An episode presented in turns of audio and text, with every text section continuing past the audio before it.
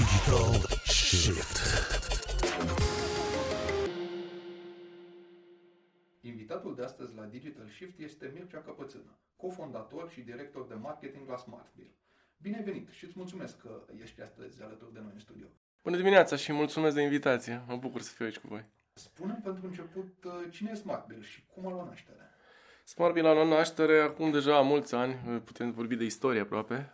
În 2006 am început noi businessul, iar în 2007, mai exact în 13 aprilie, am lansat SmartBill, prima lui versiune, care era atunci un programel, literalmente. După ce Radu și Ioana, asociații mei și cofondatorii SmartBill, au muncit literalmente zile și nopți, zile și nopți și de sărbători în continuu. Ce se întâmpla atunci era că uh, se schimba legislația, intram în UE, deci, da, de vorbim de istorie deja. și se schimb, facturile nu mai, nu mai erau muse să fie emise pe tipizate. Înainte de 2007, când era și lei vechi, erau tipizatele obosite, putem spune. Trebuia să mergi la tipografie, nu puteai să faci altfel rost de ele. Și erau pe trei foi autocopiante. Și scriai pe una și dacă greșeai ceva, era ca la bac, nu puteai să corectezi. Știi? Trebuia să stai mare anulat și de la zero. Și pentru noi asta era un, absolut un chin. Mi se părea ceva primitiv. Noi eram tineri IT și că aveam 24-25 de ani atunci. Ioana avea chiar mai puțin cu 2. Mm-hmm. Și ce ați făcut? Ideea a venit la o bere, a venit lui Radu, la o bere cu un, primul nostru client, mm-hmm. care avea o firmă mare de cont în Sibiu. I-am dezvoltat o aplicație care și asta era prea devreme pentru, să zic, timpurile alea. Okay. Era un fel de Quora pentru chestii, chestiuni contabile. Și la bere cu clientul ăsta, lui Radu, a venit ideea, băi, hai să facem un soft care emite facturi, pentru că, uite, ne chinuim atâta cu asta, noi suntem mai tiști, mi se pare o rușine să facem pe hârtiile alea și poate îl și vindem. Și a zis, hai să facem. Și chiar am făcut uh, proiectul, l-am uh, gândit cu clientul ăsta, care acum ne este coleg și este unul dintre din, din colegii din echipa de management de la SmartBill. Mm-hmm. Și product manager, Alex Leca, este product manager pe gestiune și conta la noi și el tocmai avea partea asta de contabilitate, știi? Noi înțelegeam IT, Radu și Ioana chiar erau programatori excepționali. Mm-hmm. La vremea respectivă nici nu aveai nevoie de atâtea platforme și structuri și nu era și iPhone și iOS și Android și era, viața era mai simplă, să zic așa. Da. Și Alex ne ajuta cu flow-urile astea, cum să mergi într-un pas în altul. Iar Radu și Ioana au făcut toată munca de, de implementare și de a face un soft care, a, adevărul este că chiar a plăcut lumii din prima. Cât a durat să-l creați? Prima versiune a durat câteva luni bune, nu cu ani, nu cu... Okay. A fost munca aia de început, cum la început în orice startup. Ă, prima, prima parte a lui este cea mai eficientă pe departe. Deci este pe departe cea mai... Cu fiecare coleg nou într-o echipă, scade randamentul echipei, indiferent cine sunt oamenii respectivi. Pentru că inevitabil trebuie să vorbești mai mult, trebuie să te pui cap la cap mai mulți oameni, știi? Dar când erau ei doi, când se mai sfăteau și cu mine și cu Alex, era oricum o chestiune foarte, foarte simplă și ușoară. Și atunci puteai să muncești, frate, non-stop. Și mai ales că noi am avut primul birou la casa părinților lui Radu. Radu și Ioana erau un cuplu de atunci. Mm-hmm. Și era o chestiune atât de ușoară să fie non-stop, știi? Adică era casă, masă, muncă, acolo, da. Așa.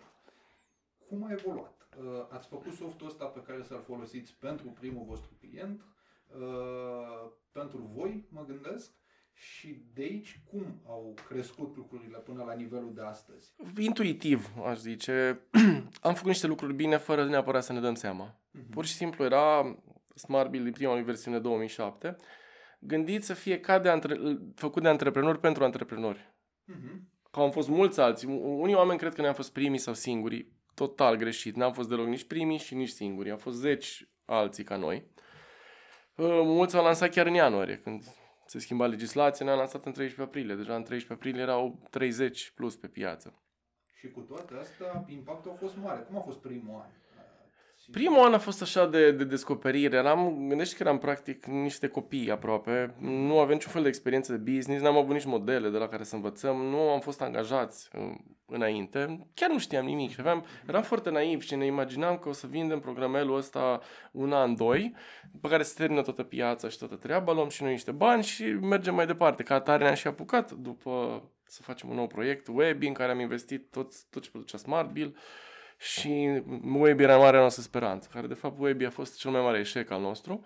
nu a prins niciodată. În schimb, Smartbill s-a ambiționat să meargă mai departe și mai departe și după niște ani am dat seama, băi, hai să nu mai, ăsta nu dispare mâine, hai să lăsăm prostiile și să ne focusăm pe ce este exact, uh, știi, mărul ăla creștea ca un nuc în grădină acolo.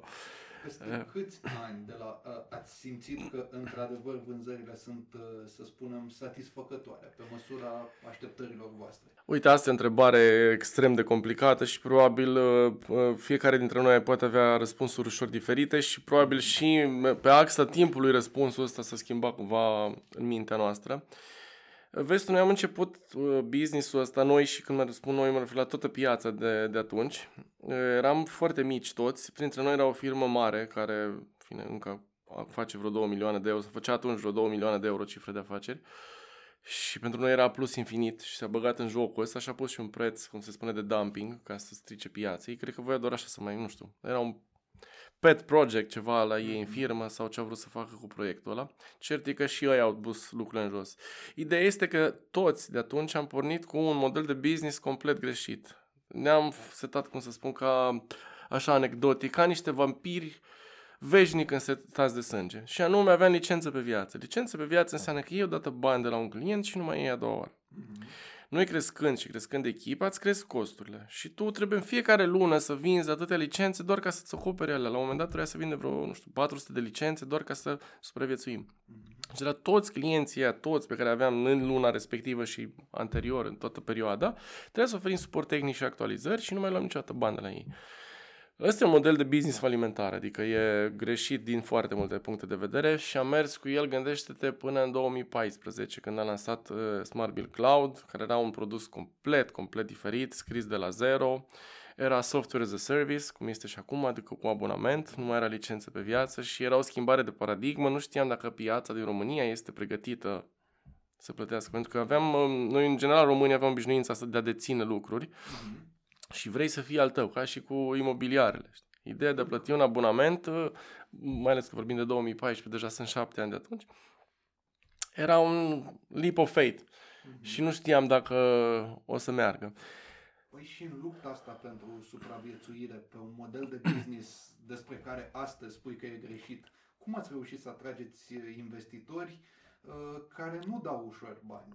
Lucian Toda, Radu Georgescu, mai târziu uh, uh, Visma, da, investitorul. Da, hai să luăm așa. Prima dată am avut cu Lucian. Lucian a fost chiar coleg de liceu cu noi, cu niște ani mai mare. El a avut Soft 32, care a fost una dintre cele mai mari companii de download, nu știu dacă a fost a doua sau a treia din lume, după CNET. Și am avut o dorință de extindere internațională Uh,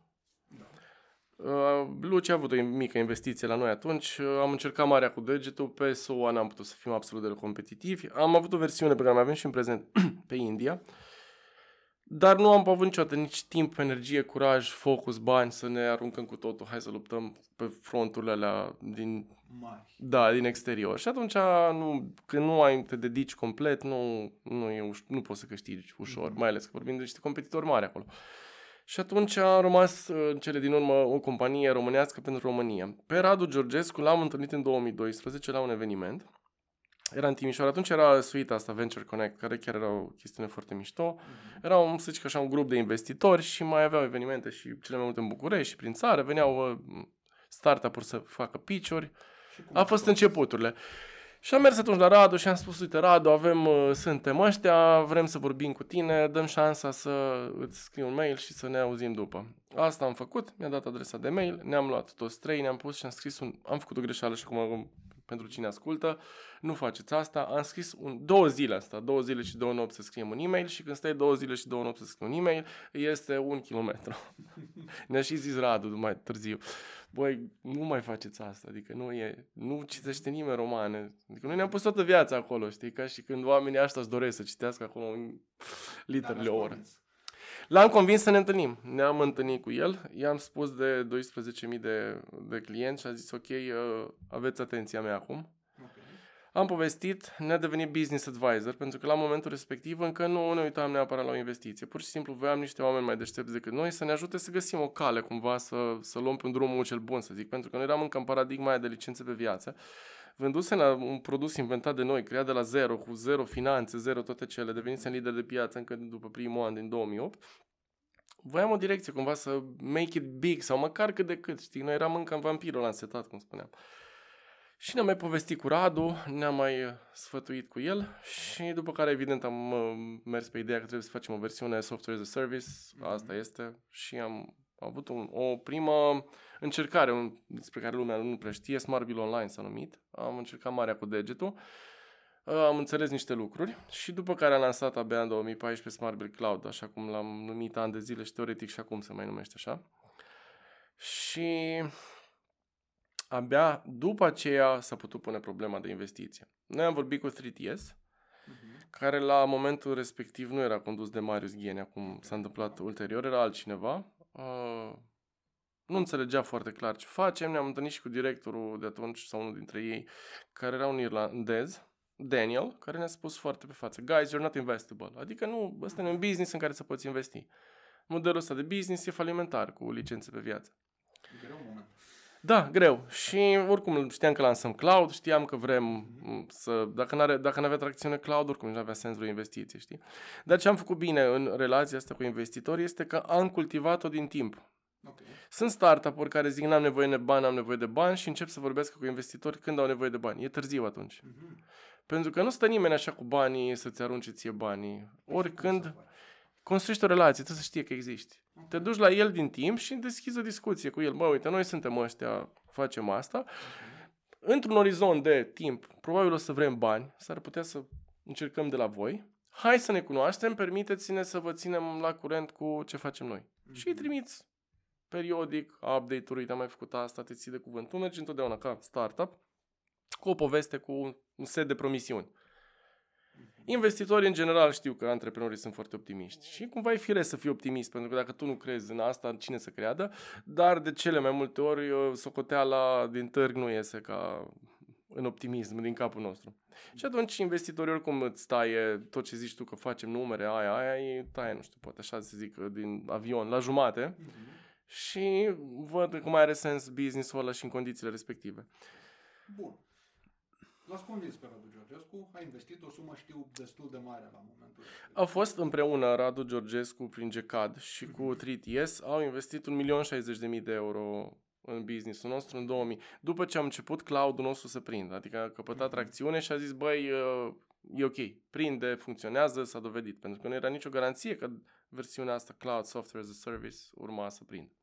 După ce a început să prindă, am bătut palma, au spus da și după momentul ăla au mai durat șase luni până ne-au intrat banii. Adică nu nici atunci, pentru că partea aia de acte, de birocrație, e complicată rău. Și noi eram trei oameni care eram noi, să zic, conduceam business-ul ăsta de 9 ani de zile deja. Uh-huh. Adică ne-a făcut bootstrapping pe banii noștri 9 ani de zile și atunci când faci asta de atâta vreme, ești foarte obișnuit să fii tu cu tine și nu când vin străini.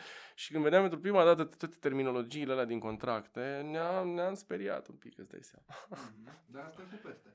Uh, Visma când a venit și cum? E, e o diferență foarte mare între ce a fost uh, 3TS și GCAD pentru Smart Bill și ce a fost și ce este Visma pentru Smart Bill, mm-hmm. inclusiv pentru companie, inclusiv pentru fondatori. Uh, 3TS și GCAD sunt investitori în companie. Okay.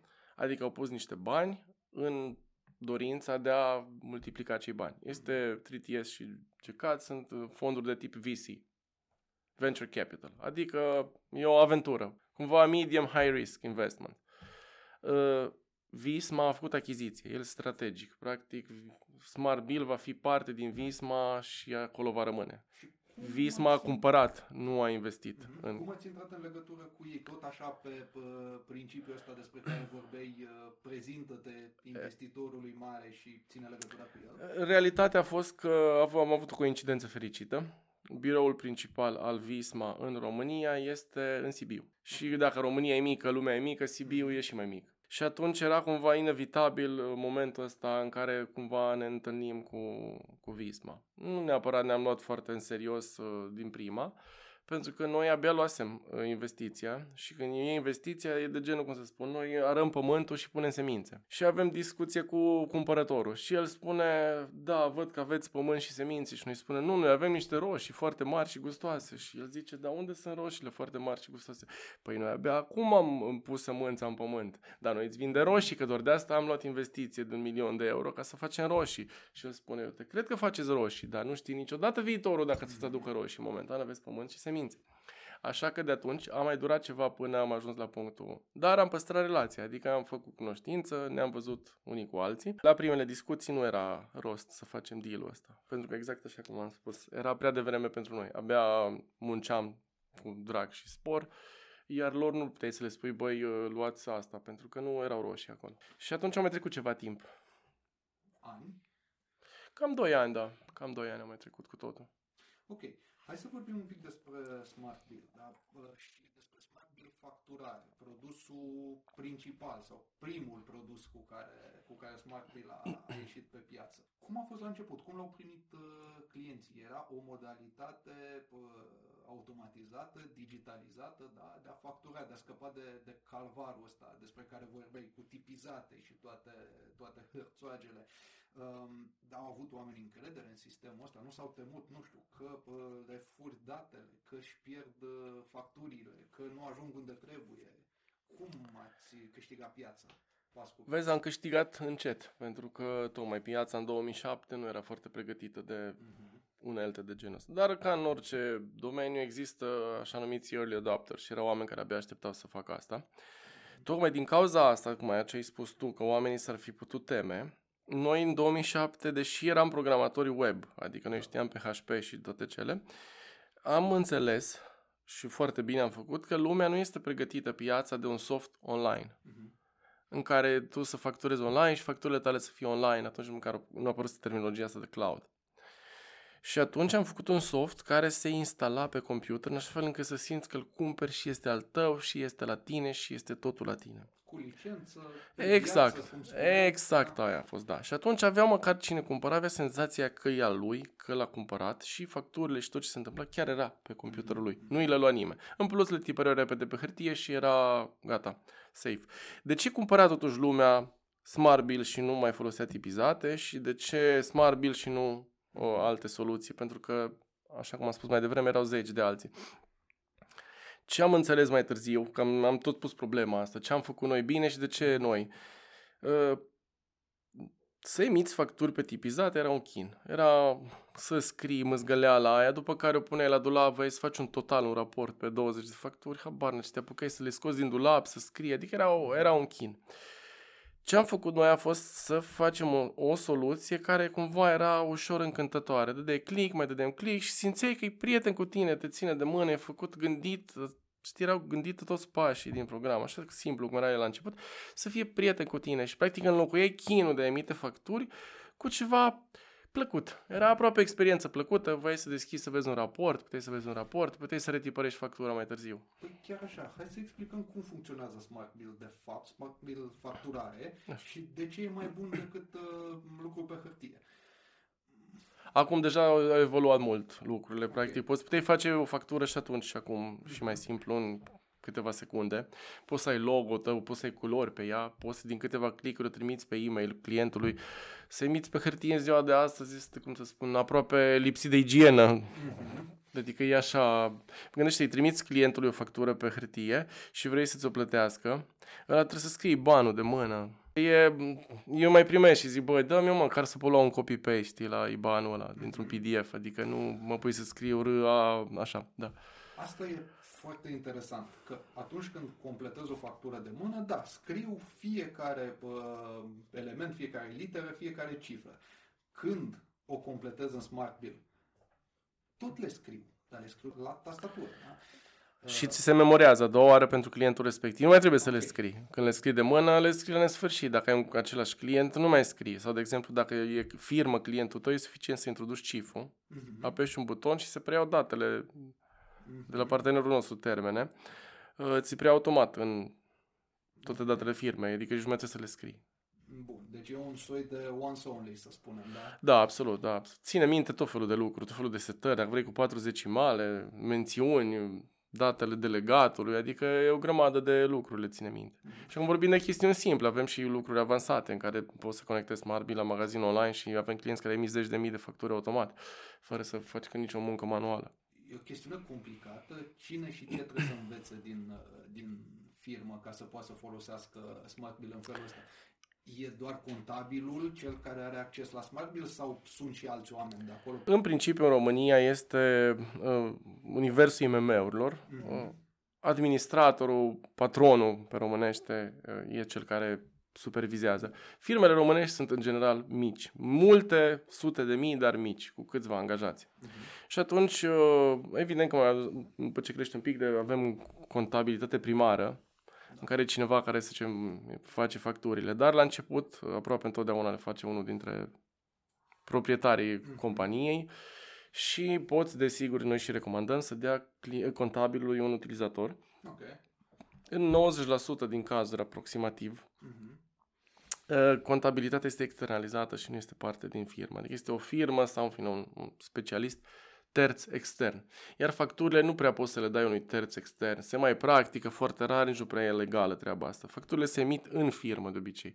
Și în Smartbill poți să le emiți de pe telefon. Avem clienți care funcționează doar de pe telefon. Adică nici măcar nu mai deschid laptopul. Da, de asta le emiți și le livrezi direct pe, pe asta. E, e simplu, e gândit ca de la antreprenori pentru antreprenori, pentru că antreprenorii sunt cei care emit facturile și vor să-și urmărească fluxul banilor, pentru că e treaba aia cu it's where the money is, știi? Mhm. Factura este foarte legată de bani. Și atunci orice antreprenor e foarte interesat de subiectul ăsta. Să-și emită factura la timp, să-i se încaseze factura la timp, să fie sumele corecte, pentru că sunt banii lui. Știi? Păi, hai să dăm un exemplu concret. Să zicem că am, uh, nu știu, o editură și vreau să vând cărți către pă, librăriile pă, partenere. Ce fac? Uh, intru pe site-ul SmartBill, uh, descarc de acolo o aplicație... Îți creezi cont. Okay, îți creezi cont.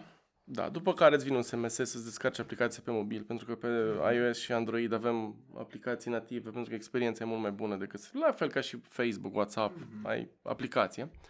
Da, poți și pe, pe laptop. Da, Absolut, e, e în principal, e pentru laptop, desktop, adică ai niște rapoarte pe care poți să le vezi altfel pe laptop decât pe telefon. Okay. Sunt niște funcții în plus pe, pe laptop, desigur. Mm-hmm. Îți creezi cont și de acolo poți să-ți faci niște setări, mai mult sau mai puțin cât vrei tu, adică poți să-ți personalizezi din start. Uh, îți pui logo firmei, îți creezi serie, îți pui niște culori, pentru că factura să te reprezinte. Da, da, exact. Și poți să emiți direct facturi de atunci. Adică tu ești, cum ai spus, editura, trebuie să facturezi librăriile respective, le emiți facturi și la sfârșit poți să le trimiți fie pe e-mail, direct din SmartBill, fie am lansat anul ăsta, după foarte multă muncă, așa numită rețeaua SmartBill, okay. care e ceva ce va crește în timp, adică a fost o facilitate, o funcție pentru un moment repede acum. În așa fel, dacă tu ai SmartBill și eu am SmartBill și tu ai SmartBill și mulți au SmartBill, Eh, documentele între noi circulă automat. Știi? Până acum era de genul, eu îți emiți o factură, ți vine pe e-mail, ai un PDF, PDF pe e-mail. Poți să folosesc Smart Bill chiar dacă tu nu ai Smart Bill? Absolut, nu are nicio legătură. Spuneai că în 2007, când ați lansat Smart Bill, facturare, erau multe alte aplicații care testau piața asta și încercau să ofere servicii. Azi mai sunt? Mai există concurență? Da, absolut, absolut. Mereu, mereu există concurență și pot să spun așa cu bucurie că mai sunt uh, 2-3 chiar de atunci din liga aia veche. Încă, încă au rămas, adică au rămas mici, încă sunt mici, dar merg mai departe și chiar, chiar mă bucur. Chiar am și, și ne și cunoaștem, îți dai seama după atâta vreme. E SmartBill compatibil cu, cu aplicațiile lor? sau? Uh, nu, nu există. Nu. Adică nu e cazul, nu e, nu, nu, nu știu să fie. Au apărut mereu alți competitori. Uh, Cam toți au avut același USP, uh, Unique Selling Proposition, adică ce îi face pe ei speciali. Uh, cam asta a fost, să fie ceva mai ieftin decât noi. Până acum niciunul nu a reușit să crească cu adevărat pe modelul ăsta. Eu personal nu cred în ideea de dă mai ieftin că o să sară toată lumea. Mm-hmm. Noi chiar am făcut un experiment acum niște ani cu softul de gestiune, în perioada de Black Friday. Și am tăiat prețul la jumătate. Aveam o versiune de gestiune prima, aia tot așa cu licență, nu era pe viață, dar cum era cu licență, era 599 de lei și l-am tăiat la jumătate și când tai la jumătate trebuie să vinzi dublu ca să faci aceiași bani. Și nici măcar nu a crescut vânzările. Aha. Adică asta cu prețul e, eu mereu am sfătuit antreprenorii să testeze foarte bine ce fac înainte să, pentru că mulți cad, foarte mulți antreprenori cad în capcana asta, a, ăla e scump și știi că era acum vreo 10 ani, 8 ani, o, o modă, chiar era o modă. Emag încă nu era colosul care este, dar era marele magazin online de succes al României și era începuse teoria asta, Emag e scump, las că fac eu și mult mai ieftin. N-ai auzit de nici măcar unul dintre ăia. Smartbill e scump. Smartbill, gândește că costă, ca să vorbim plastic, persoana de bază cât un pachet de țigări. Ok. Adică 22 de lei, Pe lună. da, pe lună. De la asta pornim. Dacă asta e scump, fine. Sunt evident oameni la orice care spun că e scump. Au fost și teste. De exemplu, era o aplicație care era între 0 și un cent. Era de mii de ori mai downloadată față de un cent și știi, adică ceva care are cel mai mic cost. Totuși există o, o fricțiune care face o barieră. Dar noi am învățat că nici nu vrei pe toată lumea. Adică nu suntem așa ca Apple de genul doar, doar luăm doar crema și doar pe așa. Mhm. Dar nici nu vrei pe oricine cu orice preț. Nu poți. Părerea mea este că și e părerea, adică nu ca și sunt eu deșteptul pământului, nu poți să construiești cu adevărat un business când chiar cauți pe, pe, pe toată lumea. Mhm. Și e ok așa. E, pentru noi a fost ok și continuă să fie ok așa. Ok. Uh, îți faci cont pe sistemul ăsta, da, pe, uh, da, îți faci cont în aplicație, o folosești. Cât timp economisești? A calculat cineva că e complicat. Acum sunt, avem clienți care emit literalmente o factură pe lună, Mhm. dar lor le place să le aibă totul în buzunar, să arate drăguț factura, să-i se plătească ușor, să fie Mhm. cât timp poți să economisești cu o factură. Nu știu. Câteva minute. Da, minute, da, e așa o, o stare de bine, de confort, că o ai în buzunar, că e bine, că scrie Smart Bill acolo, e ok. Sunt care emit 20.000 de facturi pe lună și acolo deja vorbim de... Mulți emit, nu știu, sute de facturi manuale, poate, emit 300 de facturi manuale pe zi, acolo orice mică optimizare poate să ajute enorm. Avem pe ăștia care emit zeci de mii de facturi pe lună, în schimb nu face nimeni nimic, adică sistemul lor e conectat la sistemul nostru, să zicem un magazin online. Mhm. Și comandă magazinul Smart Bill, emite factură, livrează la și se, se întâmplă asta automat. Acolo se seama că câștigul de timp este foarte mare, mai ales că nimeni nu face nimic efectiv. Că e o implementare că s-a făcut odată. Că se mai întâmplă mici piedici și ne mai vorbim pe la suport unii cu alții, ok. Dar acolo câștigul de, de timp este mare. Și mai sunt și câștigurile astea de ați încasa mai repede facturile. Că avem niște funcționalități care grăbesc treaba asta. Inclusiv acum avem, exact în timp ce povestim, avem în derulare un proiect foarte mare cu Visa. Ok. Tu imaginează, în- pe magazin online poți să plătești ușor cu cardul. Da. Dar pentru restul firmelor, Mhm. poate, de exemplu, ai o grădiniță, cum ai spus tu, o editură. Ai o firmă de curățenie. Tu emiți o factură la sfârșitul lunii către clienții tăi. Ai firmă de curățenie, 100 de clienți, le emiți factură, nu știu, în 28 ale lunii, le vine pe e-mail. Mhm. Ăla trebuie să intre în internet banking, să se logheze, să ia cu copii pe banul tău, să-ți facă un ordin de plată, să-ți plătească, ți intră. Când acum ce se întâmplă este că poți avea în plus pe factura în format PDF emisă din Smart Bill, efectiv un buton pe care să-l plătește cu cardul. Pe formatul PDF. Exact, pe Adică hârtie ca- nu- Ca eu să am uh, smart bill Nici o treabă, nu, nici o treabă. Tu ești, eu sunt o grădiniță, tu ai, cum am spus, copilul la mine la grădiniță, eu am emit 300 de facturi la sfârșitul lunii pentru toți părinții cu copii la grădiniță, ție îți vine pe e-mail direct factura cu Smart Bill și vezi acolo, plătește cu cardul, apeși pe aia, ți se deschide o fereastră de la procesatorul de plăți, lucrăm cu Netopia și mai nou și cu eu plătesc.ro și poți să faci plata direct acolo, ai toate sumele completate, nici nu poți să le schimbi. Da.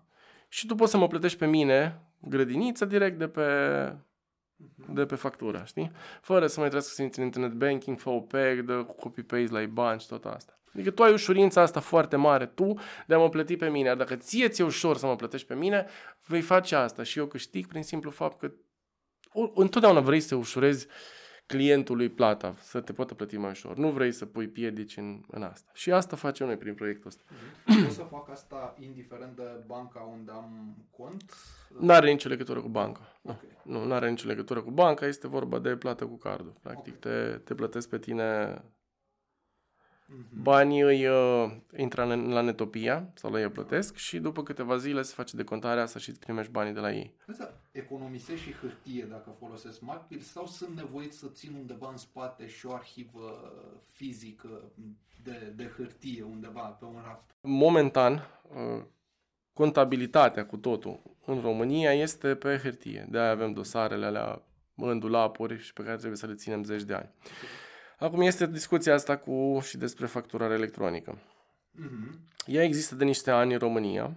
Vorbim despre ce spunea chiar zilele trecute pe premierul Florin Câțu despre e-facturare, o, un sistem, un program care urmează să se lanseze pe la începutul lui, sau în luna septembrie. Da, chiar ieri am văzut noi cu toții, în fine, presă asta. Uh, Vorbim odată, hai să vorbim așa de principiu, de conceptul, de facturare electronică, fără legătură cu nimeni și nimic și după care să, în fine, îmi dau și eu cu părerea legat de anunțul ăsta. Factura electronică, în, așa, în conceptul ei, v- urmărește sau va urmări în timp să aducă două foarte mari beneficii. Unul este un control mai mare asupra tot ce se emite. Gândește că acum există această declarație 394 care are scopul ca statul să poată vedea cam cum se plimbă TVA-ul printre firme, pentru că TVA-ul este critic pentru economie. Mhm. Și nu se colectează chiar în E, măsura Nu se dorită. colectează, exact. Și de această declarație 394, practic, spune eu, eu declar că am avut atâta TVA, tu declar că ai avut atâta și ele trebuie să bată unul firma asta cu firma ta, știi, că practic se plimbă între firme. Ea se face cu întârziere, se face greoi, chinuie contabilii, chinuie pe toată lumea. dacă, ar va, când, dacă și când va exista un sistem de facturare electronică bine pus la punct, practic știi în timp real ce schimburi de TVA am avut între noi, nici nu mai e nevoie de declarație 394. Dacă eu declar, sau fine, eu am niște sume și tu ai alte sume, e clar că e o problemă acolo, adică nu, ele trebuie să bată. Ok. Și al doilea mare beneficiu va fi, evident, eliminarea hârtiei. Factura electronică în România, uh, conform legislației, adică există legislație și ea există de niște ani și corporațiile și companiile astea mari care emit sute de mii, milioane de facturi pe lună au un beneficiu uriaș în a avea factura electronică, pentru că mai vrei să ai seama arhive în fiecare lună cu milioane de hârtii. Și atunci ei deja au implementat sisteme de facturare electronică, au avut și reclame pe la televizor cu activează factura electronică, tocmai ca să un câștig foarte mare, să nu mai trimită ție prin poștă, să nu mai tipărească, să nu mai stocheze ei. Uh, Aici vorbim și de arhivare electronică, adică nu doar de emiterea facturii electronice, ci și- ei și arhivează în format electronic.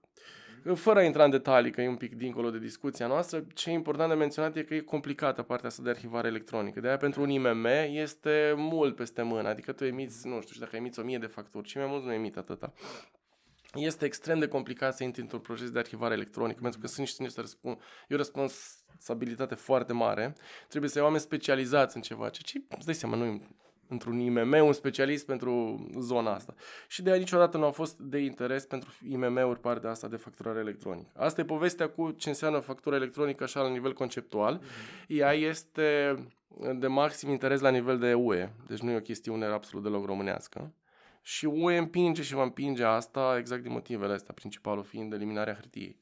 Deci nu numai că nu e ideea noastră, dar suntem obligați să o implementăm. Da, absolut. România deja e în întârziere cu adoptarea uh, facturii electronice, măcar la nivel B2G, adică Business to Government, adică tot ce înseamnă factură emisă către orice entitate de stat. Că, nu știu, o grădiniță cumpără de la tine servicii de curățenie, că vorbim de autostrăzi. Deci de la cele mai mici la cele mai mari achiziții, atâta timp cât tu vei emite o factură statului român, va trebui să faci prin acest uh, nou sistem. Uh, se începe cu asta pentru că UE pe zona asta a impus, în primul rând. Adică asta e musai să se întâmple urgent. Și în plus ce cred eu este și un, a face într-un pas mai mic, adică nu sărim să punem toată țara în facturare electronică. Hai să vedem cu ăștia, pentru că sunt, nu știu, poate 1% sau mai puțin de 1% dintre facturile din România sunt în relația asta cu statul, știi? După care cred eu, e o părere, că dacă va merge și le iese sistemul, îl vor extinde și în B2B, B2C, adică toate facturile emise între noi, între noi. Mhm. Deci e mai degrabă un sistem de control, da? un sistem de măsurare și de control uh, decât un sistem uh, similar cu ce, ce oferă Smart. Da? O, o Din, din ce am factură. înțeles și ca să spun și cum e poziția noastră aici, noi există ADR, ADR este Agenția pentru Digitalizarea României, care are un rol cheie în tot ce înseamnă digitalizarea instituțiilor statului. Ok. În ADR s-a făcut un Consiliu Național pentru Transformare Digitală, care este un board consultativ, unde au fost invitați, uh, nu știu numărele exact, 5 corporații, 4 sau 5 universități, 4 sau 5 ONG-uri și 3 IMM-uri. Ok, Dintre cele 3 IMM-uri suntem și noi. ok. Practic suntem și noi acest, în în bordul acestui uh, Mhm, mhm. consiliu Și am participat la diverse discuții, ni s-a cerut părere, am spus cum credem noi că ar trebui să facă în așa fel încât să nu fie o fricțiune. Adică tu vrei statul să pui firmelor, băi, faceți factură electronică, vrei să o faci într-un mod care să fie benefic și firmelor. Adică tu faci cu un scop să câștigi tu, să colectezi mai multe TVA, să ai mai mult control. Dar nu fă să fie o frână pentru economie, că după aia ți se întoarce, adică în loc să faci o treabă bună, mi se pare că au fost atât, cel puțin oamenii cu care am discutat noi, au fost foarte receptivi la treaba asta. Pentru stat, ce este important este să aibă acces la datele alea. Și ce, ce cred, că din nou cred, sunt păreri, pentru că nu știu efectiv, este că o factură emisă în Smart Bill, de bine grădinița, mm-hmm. ca să ajungă la tine, trece întâi, se conectează la acest sistem, nou sistem, mm-hmm varsă factura acolo cu toate datele. Și atunci în sistemul ăla se va colecta grădinița asta a emis la data de minutul de factura cu numărul așa, că de la către produsele sunt, TVA este atâta. Mm-hmm. Statul are nu mai e nevoie de declarația 394 pe care să o emitem peste 3 luni la sfârșitul trimestrului, să vadă, să perecheze. Și știe direct, din timp real. Tu seama că toate datele astea vor fi în sistemul statului. Acum el, statul nu are acces la datele astea deloc. Și o să poată face query-uri, să vadă ce știi, TVA în timp real. E acum într-o react- reactivitate totală. După luni de zile știu, constată, nici nu pot să verifice. Mhm. Deci ideea în sine, pentru firmele de bună credință, va fi un lucru foarte ok. Adică vrei ca statul să colecteze mai multe TVA și dacă tu ești firmă de bună credință, nu te are de ce să te deranjeze. Iar pentru IMM-uri, dacă se va implementa așa cum spun eu aici, va fi total transparent. Ce se va întâmpla este că un smart bill, se va conecta obligatoriu la sistemul statului. Și atunci tu emiți factura și Smart Bill va, va face. Într-adevăr, va opri o problemă pe ăștia care emiți și acum pe hârtie. Nu se va mai putea face asta. Mm-hmm. Că tot ziceai despre uh, relația business to government. Uh, printre clienții Smart Bill facturare acum se numără și instituții sau companii de stat? Da, dar e, cum se spune, dacă tu ești o școală și vrei să, și școlile mai emit facturi, uh-huh. da, poți să aibă cont. Sau mai avem primării, avem, nu știu, și parohii, avem instituții al căror, sau cum știu, al căror concept nici măcar nu știam. Avem printre ei. Instituții și, mm. și companii care emit, știu, mii de facturi sau facturi? De stat nu cred că avem așa ceva. Nu, nu, nu, nu cred. E o piedică aici în, în Probabil că... Statul, comercial, zic. Nu cred că este nicio piedică, deși, uite, vezi, noi avem termeni și condiții, accept și mergi mai departe. Mm. Cum s-ar putea instituțiile mai mari de stat sau nu știu cum diverse statut, statuturi au ele, să aibă nevoie de, nu știu ce știi ce contract semnat și niște complicații, niște clauze în plus. E bine, noi pentru 6 euro pe lună, adică ar fi o nebunie să te apuci să faci o relație cu nu știu cine, stai, schimbă, încheamă avocat, să discuți pe un contract și după aia îți dă 400 de lei pe an. Și atunci eu un nonsens din asta, știi? Și când am avut corpor- mai avem corporații care ne sunt clienți, am zis, băi, e un produs de tip ezitiz, adică nu, nu o să facem dezvoltări pentru când dai 6, știi, când dai 6.000 de euro pe lună, pentru noi tot nu merită. Uh-huh. Știi? Deci nu facem dezvoltări. E un produs așa cum este el și e pentru toată lumea. Și atunci, ă, dacă îl vrei bine, dacă nu, nu. De asta uh-huh. ne adresăm IMM-urilor și firmelor foarte mari, foarte puțin, pentru că corporație inevitabil vrea niște personalizări. Și noi nu facem asta în regimul ăsta, în 2007, aveți doi clienți pentru Smart Bill uh, facturare la început. În primii, să zicem. Cum sunt peste 50 de mii, noi am rămas fine. În total am vândut la vreo 80 de mii de firme cu tot cu versiunea desktop. În prezent numărăm doar efectiv ce avem în versiunea de cloud, clienți activi, plătitori. Pentru că în 14 ani, îți dai seama, noi cei mai mulți clienți pe care îi pierdem, îi pierdem când dau faliment. Rata de, să zic așa, mortalitate a IMM-urilor nu este foarte mică.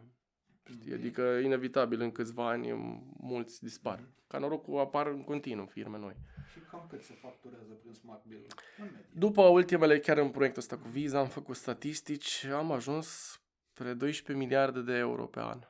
Wow. Wow, chiar este, chiar și noi ne-am mirat. Adică rămăsesem pe la o metrică de 4-5 și da, au crescut în anii ăștia de când am mai măsurat noi și sunt cam 12 miliarde de euro. Deci este o bucățică din PIB României se facturează prin platforma asta. Mm-hmm.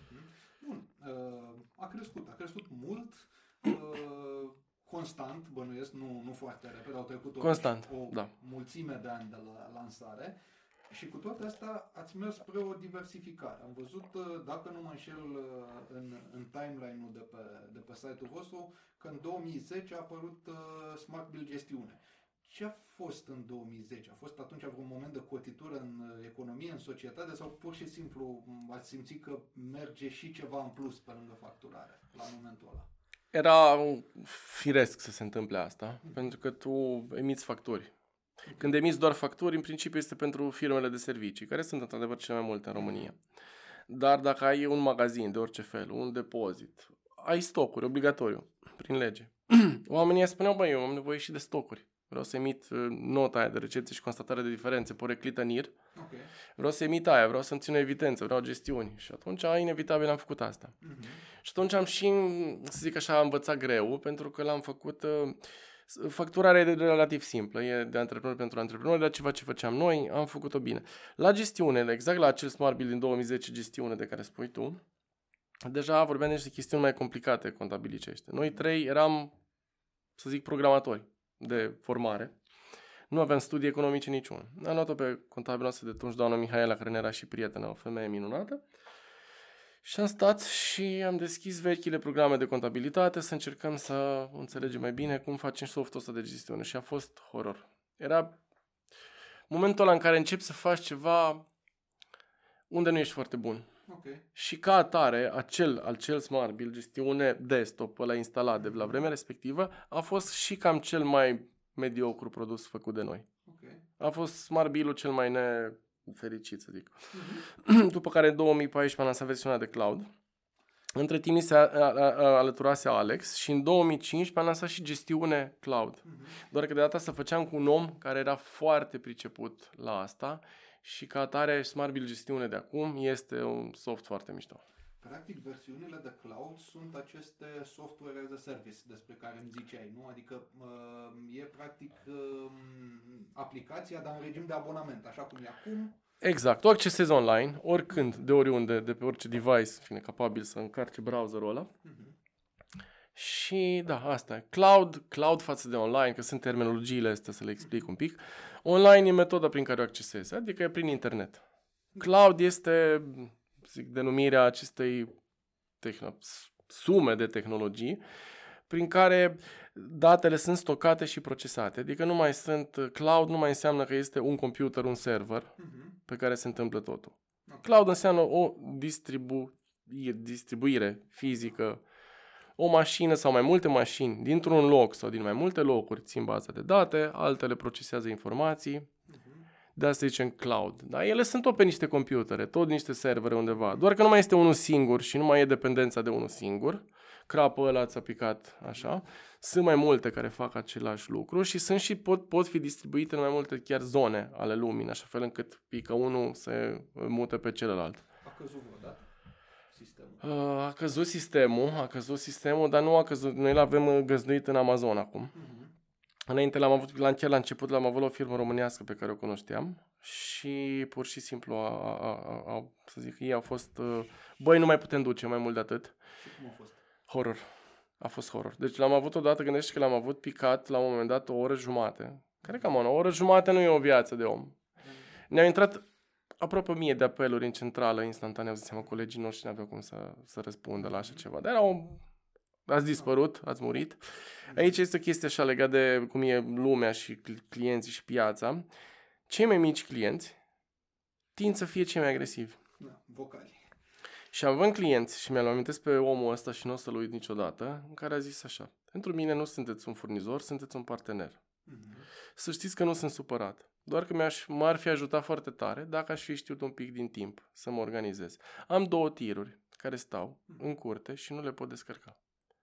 Păi omul ăsta ne plătea 6, nu știu, 7 euro pe lună și avea o pierdere în clipa aia.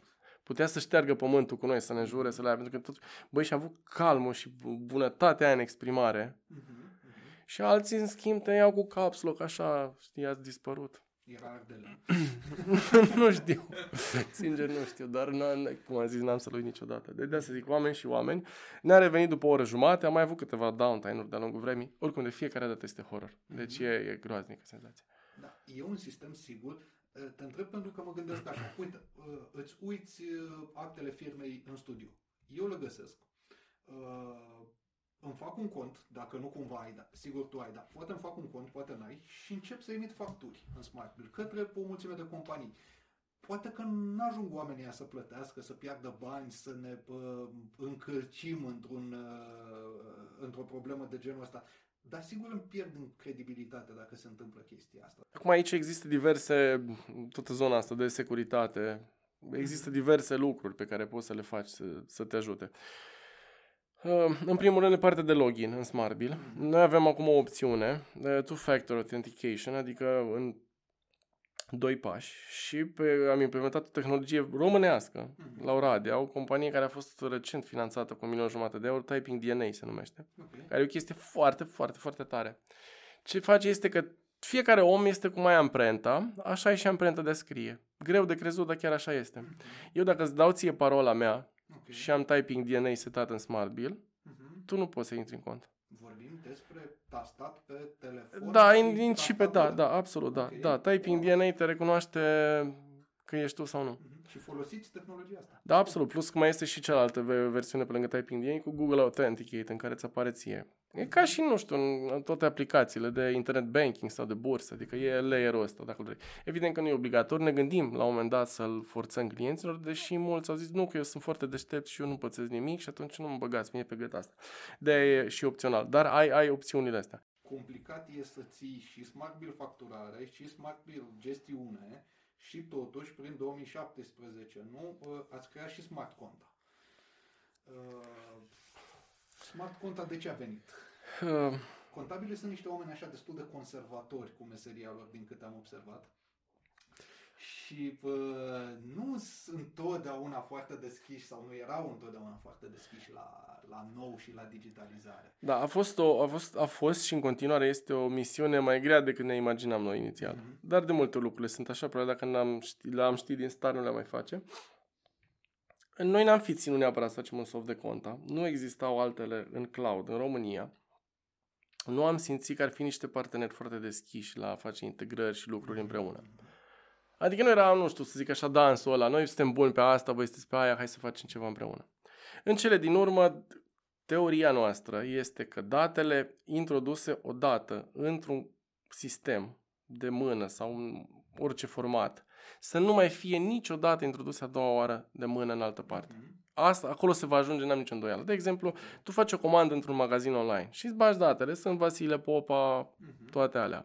Bagi card sau plătești în ordine de plată. Iarăși ai făcut, ai introdus niște date. Ei bine, magazinul ăsta online are datele astea. Ele trebuie să ajungă pe balanțele contabile ale tuturor fără ca cineva să le mai bage de mână să intre în sistemul de facturare gestiune automat, să intre în softul de cont automat și mai departe spre alte firme automat. Acolo se va ajunge invariabil. Noi când am luat investiția și am mers și cu povestea la Radu Georgescu și la Marius Ghenea, exact cu asta am mers.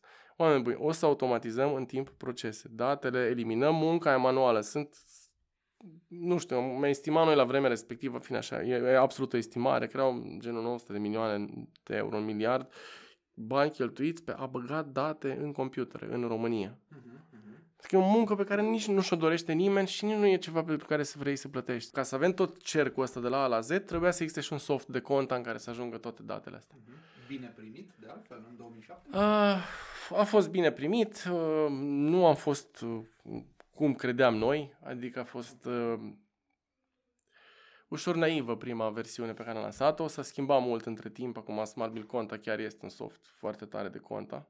Cam câți utilizatori are la nivel național? Câteva mii de, de contabili care îl folosesc.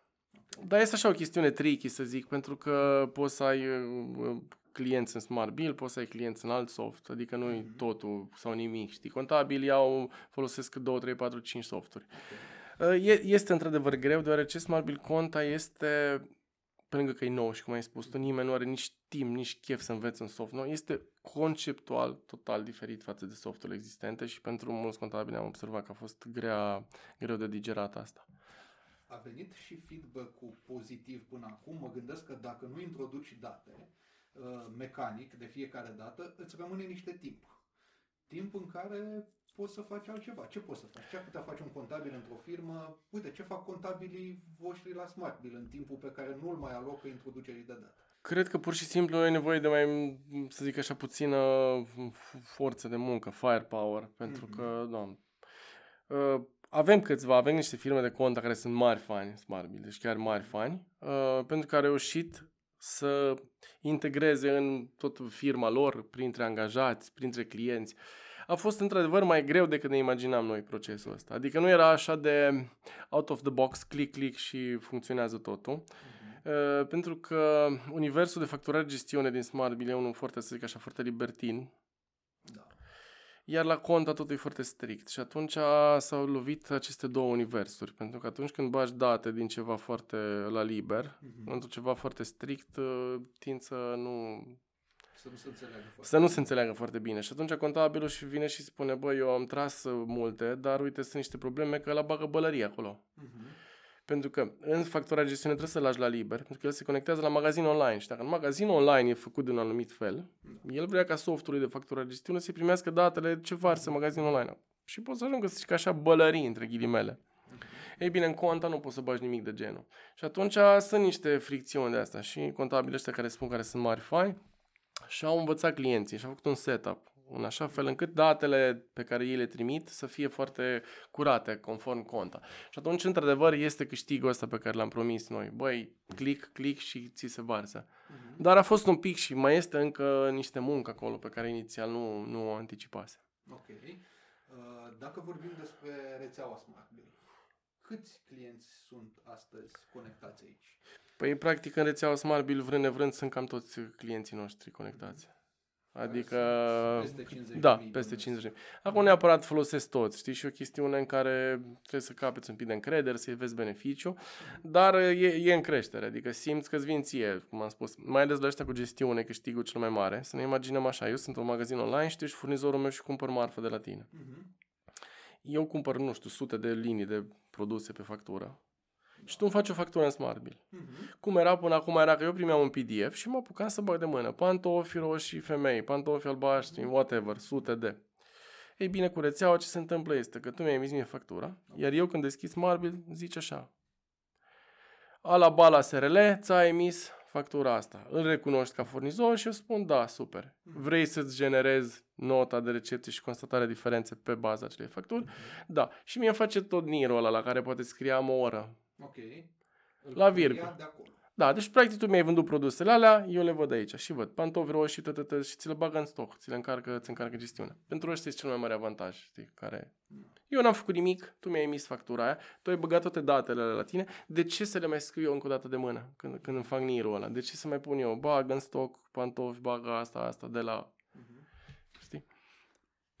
La ce funcții noi lucrați acum pentru, pentru rețea? Că spuneai că nu faceți în sine personalizare pentru un client musai, dar bănuiesc că pentru m, 1000 de clienți sau 2000 de clienți, dacă e o cerință comună, luați în calcul. E să foarte bună introduceți o logica ta. funcție, nu? E foarte bună logica, exact așa facem. Uh, Realitate, deci odată așa, am avut cont, am fost foarte fo- focusați pe softul de cont în ultimii ani. Mhm. E un univers întreg acolo. Am avut rețeaua. Acum avem uh, live și reclamă inclusiv pe TV uh, proiectul cu Visa, în care avem butonul ăsta de plată. Mhm. Poți să-l adaugi pe factură, fânt. Da.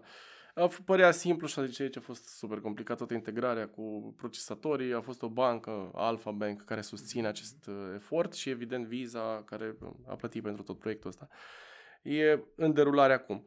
Iar la ce lucrăm pe partea de funcționalități este exact că avem niște restanțe adunate, cum ai spus tu. Au, s-a ajuns la anumite funcționalități cerute de 2 ani de 1000 de clienți și acum ne facem, să zic așa, rest- ne dăm restanțele astea Ok. și anul ăsta cu, cu asta ne ocupăm. Pur și simplu vom lansa niște funcționalități cerute de mulți clienți deja de ceva vreme. Ne-am turnat un pic de cenușă în cap, bă, sorry că nu le-am făcut până acum. Le facem. Spunem despre una dintre ele, una care o să urmeze. Uite, de exemplu, să ai uh, soldul de plată la clienți. Acum tu ai trei, trei facturi uh, emise Mhm. către un client și vrei să ai uh, să-i afecșezi alea, vezi că mai ai încă 700 de lei neplătiți, Mhm. știi, la a treia factură. Care e o chestie super basic și nu, nu aveam încă. Și care s-ar putea face, zici, până la finele anului. A, da, cu siguranță, o să facem mai multe. Doar că pur și simplu când te apuci să faci un proiect mare, nu știu, faci un vapor, un bloc, nu te mai oprești din el. Adică vrei să duci până la capăt. Asta am avut noi cu conta, cu rețeaua. Mhm. Bine, îți propun să încheiem tot într-o notă optimistă, că optimist a fost toată discuția Ce noastră drăguț. de astăzi. Uh, cum vezi viitorul? Cum o să se întâmple toate lucrurile astea peste 5 ani sau peste 10 ani? Eu îmi imaginez că va fi mult mai bine, din punct de vedere asta. Cred că munca manuală, efectiv băgatul de date în calculator, de indiferent de către cine, e o chestiune care dispare, invariabil. Nu, nu, costul e prea mare de a mai suporta. Vezi că avem deficiență forța de muncă, nu vrei să plătești salarii ca cineva să bage date, nimeni nu vrea să fie plătit ce job ai bag date. Deci e clar asta, tehnologia ne împinge într-acolo. Uh, cred că se vor automatiza procese. Cred că partea intelectuală va valora tot mai mult. Că ești în business, că ești în contabilitate, nu contează. Contabilii sunt o, o resursă foarte importantă în economie și vor putea tot mai mult să își dedice timpul oferind consultanță clientului. Acum ei nici nu mai au timp să-și să stea la povești cu clientul. Băi, cum să faci să-ți optimizezi flori? Oamenii se sunt sufocați de birocrație, de băgat date cu computer. Treaba asta, orică e Smart Bill, orică sunt alții, nu contează cum vorbim de Visma deja aici, care este un colos în Europa, se împinge optimizarea asta de procese și va câștiga absolut toată lumea va fi, cum să spun, rotițele economiei vor merge un pic mai unse, un pic mai repede. Asta va face digitalizarea și da, noi credem și suntem fine, convinși că Smart Bill va fi un, o piesă importantă în uh, toată treaba asta. Iar peste 10 ani probabil vom vorbi deja de inteligență artificială în care efectiv poți să stai un pic la povești cu aplicația respectivă. Zice, de exemplu, vezi că dacă continui cum au mers în ultimul trimestru, s-ar putea să nu-ți fie bine, știi? Adică chestiuni din, de la nivelul ăsta se va fi. Sau ești uh, sub peste media companiilor din transport din domeniul tău sau whatever. Știi, chestii de astea va, in, invariabil, nu știu dacă, cum am zis, 50-15 ani, dar cu siguranță la un moment dat uh, acolo se va ajunge. Mircea Căpățân, îți mulțumesc că ai fost astăzi alături de noi la Digital Shift. Eu vă mulțumesc de invitație. Digital Shift.